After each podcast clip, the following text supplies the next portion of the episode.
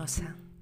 Soy Ana María y cada vez más me apasiona la maternidad entendida como el camino de la maestría. Espero que te encuentres muy bien y que para estos minutos íntimos entre tú y yo puedas encontrar un sitio tranquilo, cómodo, para poder dejar que tu cuerpo escuche y absorbe toda la energía, toda la información traigo hoy y que trae el tema de luego puedas cerrar los ojos y escuchar qué te está diciendo tu cuerpo. Porque hoy quiero hablarte del cuerpo. Necesito hablarte del cuerpo. La semana pasada mi hijo mayor amaneció vomitando, con diarrea, malestar y casi 40 de fiebre. Cuando el cuerpo habla, las palabras sobran, no es su lenguaje. Y al lado de un cuerpo convaleciente o dentro del mismo, cuando tú estás enferma, realmente todo lo demás pierde importancia. Y hablo de ideas, de proyectos, del pasado, del futuro. No existen. Porque existe el dolor, el malestar corporal aquí y ahora. Y me di cuenta de que la maternidad te fortalece en todos los sentidos, pero una cosa es que no hay nada verdaderamente valioso que se debilite en esta experiencia. Todo lo superfluo, mediocre, lo frívolo se va para hacer espacio a lo esencial, a lo sublime. Para hacer espacio, por ejemplo, para la sabiduría del cuerpo.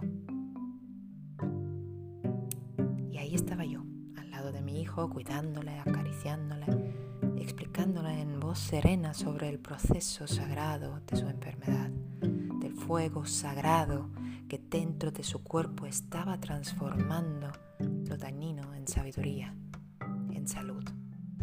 Cuando me di cuenta de que estamos haciendo preguntas incorrectas, inútiles, preguntas que nos desvían de la solución sostenible, coherente y respetuosa para todos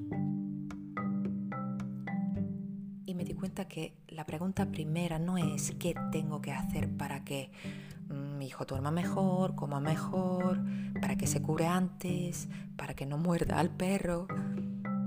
Son distracciones un tanto peligrosas porque son intentos de controlar a los eventos, a los demás, es decir, a nuestros hijos e hijas.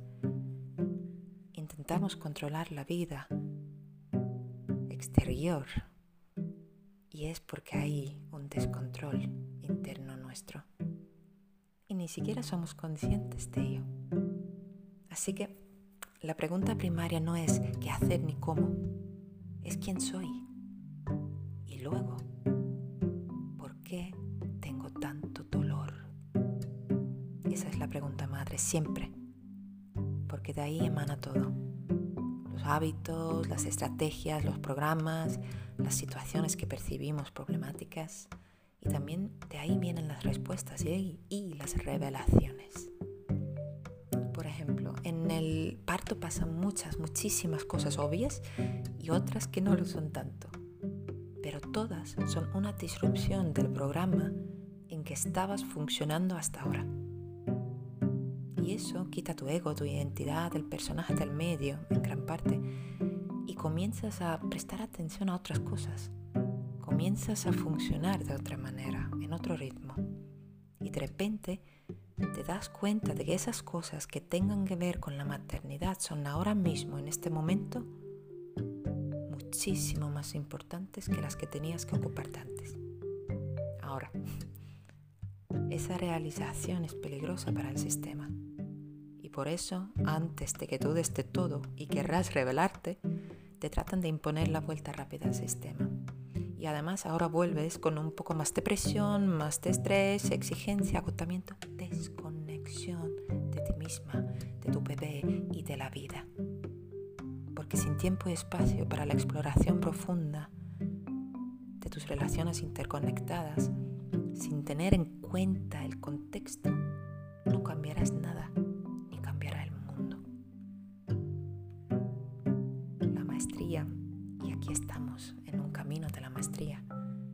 de que estés dispuesta a transformarte, a morirte en muchos sentidos, a expandirte con esta experiencia de maternidad, porque si no, te derrumbarás y el mundo de las generaciones venideras de alguna manera también. Sin práctica y sin madurez espiritual e intelectual, intelectual culparás a la experiencia de la maternidad por tu desconexión corporal, tu caos mental, tu desgaste energético de observarte y decir, ¿qué es esto lo que ocurre dentro de mí al ser madre? Y esa pregunta es importante porque no sabes dónde tienes que poner tu atención, ni tienes dirección, ni visión profunda. Tampoco tienes claro cómo y por qué eliges lo que eliges y acabas tomando decisiones basadas en opiniones y elecciones ajenas o por inercia,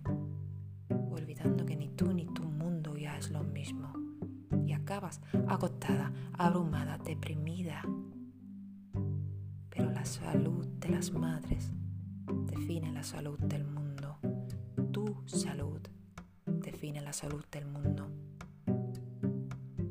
llegamos ya al embarazo y a la maternidad totalmente desconectadas de nuestros cuerpos. Y por eso llegamos agotadas. La desconexión no es nada, existe, es algo. De hecho, es un proceso activo de no sentir de nuestro cuerpo que necesita energía del exterior. Porque tú, como ser energético en un cuerpo físico, estás totalmente bloqueada. La desconexión es una respuesta al trauma suele ser personal y además siempre es colectivo. Ahora, ¿por qué nos desconectamos? Porque nos resulta demasiado doloroso ser nosotras mismas. No sabemos cómo atender nuestras emociones y cuando nos hieren o nos duele, nos vamos directamente de nuestros cuerpos. Nos cerramos todavía más porque duele demasiado y nadie nos ha enseñado a sostenernos momentos duros y complicados. Ese es el trauma. No el evento en sí, sino cómo se ha procesado en nuestro interior. Porque no nos traumatizamos porque sentimos dolor o porque nos han hecho daño. A menudo, de hecho, imaginamos el trauma como una catástrofe natural, una guerra, un accidente de tráfico, algo inmenso. Pero experiencias traumáticas son también abusos verbales, emocionales, sexuales en tu infancia, violencia física y psicológica, insultos, ninguneo. Trauma es también adicciones en familia, abandono, falta de cuidados, de mirada, de amor. Y nos traumatizamos porque estamos solas con este dolor. Y si se destruye nuestra experiencia, no está tenida en cuenta, nuestro comportamiento será destructivo hacia el resto y hacia nosotras mismas. Y aquí incluyo la naturaleza y los animales siempre. Y esa es la desconexión, que se convierte en una estrategia de toda tu vida. Por eso hay que dejar de decir que, ay, soy así, siempre he sido así, oh, es que él es así. Y preguntar más bien, preguntar mejor, ¿qué me pasó? ¿Qué le pasó a él, a ella? porque el trauma no eres tú, es algo que te pasó y como tal puedes salir de ahí. Es importante saberlo, comprenderlo porque el trauma afecta al desarrollo de nuestro cerebro, más específicamente a la corteza media frontal, donde ciertos neurocircuitos claves que tienen que ver con, por ejemplo, cómo reaccionamos, ah, cómo afrontamos el estrés, cómo nos interactuamos, con los demás, cuánta empatía, compasión o reflexión tenemos. Todas estas habilidades esenciales y que además son vitales para el resto de nuestra vida, son básicas, están limitadas y acotadas por el trauma. Y el cerebro se desarrolla en interacción con el entorno y cambia su estructura, por lo tanto. Trauma infantil afecta y condiciona directamente el comportamiento al revés también. El adulto, la adulta puede cambiar el impacto del trauma infantil sufrido. Ahora lo que es interesante es cuando te, desconectas de ti misma, te has perdido a ti misma, ya no te tienes.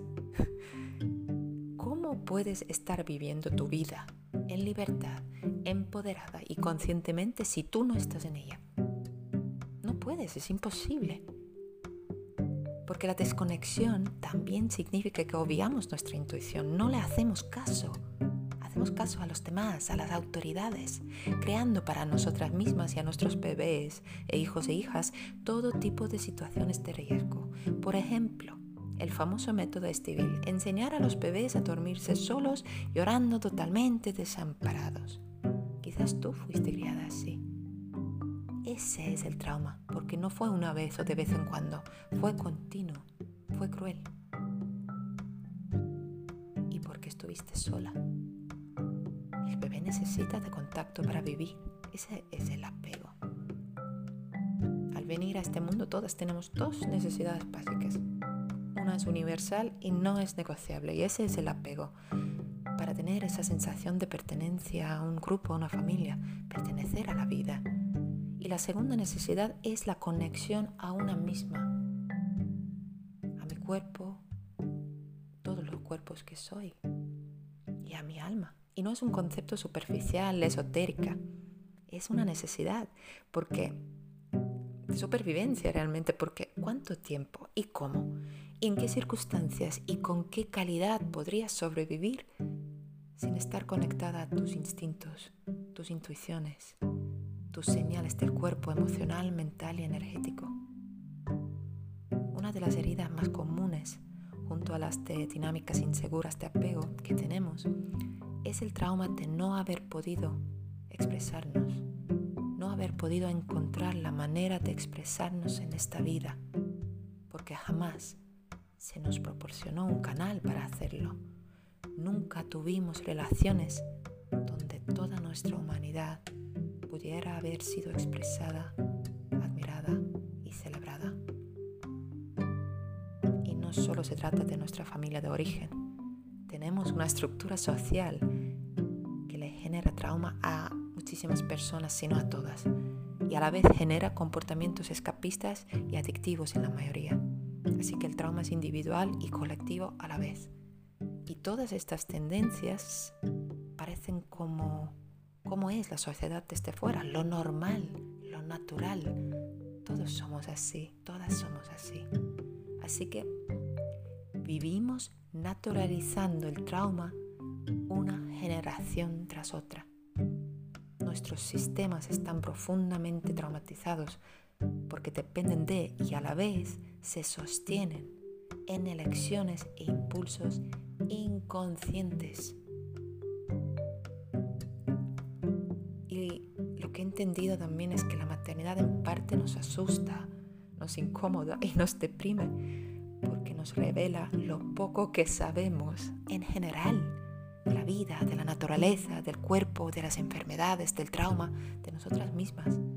Y es aterrador difícil para muchas porque la maternidad lo cuestiona todo, todo. Y es ahí, justo ahí, en la maternidad, en el parto, después del posparto, los primeros años intensos de maternidad. Es ahí, en esa apertura, en esa comprensión profunda, en esa haz de luz, que el cambio fundamental, esencial es posible. Ahora, si lo tapas, esta pérdida desvanece y entras de nuevo en un sistema de supervivencia con momentos programados de desahogo maternal temporal. Hmm, vale, está bien. Si, si decides seguir así, pregúntate, ¿soy libre? ¿Soy consciente? ¿Estoy viviendo desde la conciencia ampliada, viendo, reconociendo el panorama interno y externo? ¿O son más bien estas dinámicas inconscientes, heredadas y desarrolladas por experiencias traumáticas de mi infancia, que en realidad dirigen mi vida? Es importante hacer buenas preguntas, porque sin conciencia no hay libertad. Ahora, nunca es tarde. Cuando te llega el dolor, la enfermedad crónica autoinmune, la adicción, la depresión, problemas de salud mental. Es la manera de tu cuerpo, de todo tu ser, de decirte que mires hacia adentro más profundo para poder ver cómo te estás abandonando, cómo de desconectada estás. Al tratar tratar de gustar, de caer bien, ser la chica perfecta, buena hija, buena esposa, buena madre, buen profesional, complaciendo a los demás, cumpliendo las leyes y todas las reglas escritas y no escritas, para que no te abandonen, para pertenecer, para no estar sola. Y sin embargo lo estás, porque no puedes pertenecer si te sigues abandonando tú. Lo bueno es que la conciencia individual tiene poder de sanar la conciencia colectiva, porque nos sanamos en relación. De ahí la importancia del trabajo interior de cada una, aunque nadie sepa de tu devoción sagrada a ti misma y a tu experiencia de maternidad.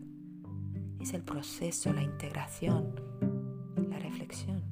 Tenerlo en cuenta, pensar en la energía que emites y por lo tanto en las huellas, en el legado que dejas al mundo.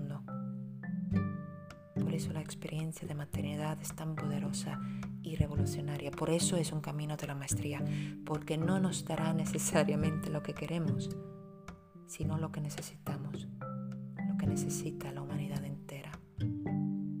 Porque puede ser, pensé yo, hace unos días lavando por la noche los terceros calzoncillos pequeños y manchados de mi niño con su diarrea y fuego sagrado calentando el, su cuerpo.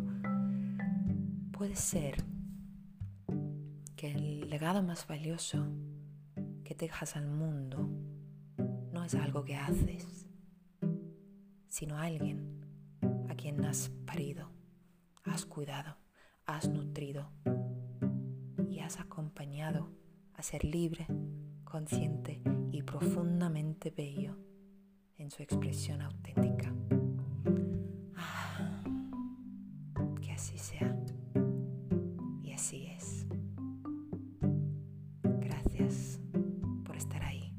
Gracias por caminar juntas. Gracias por querer romper con estos círculos viciosos traumatizados. Gracias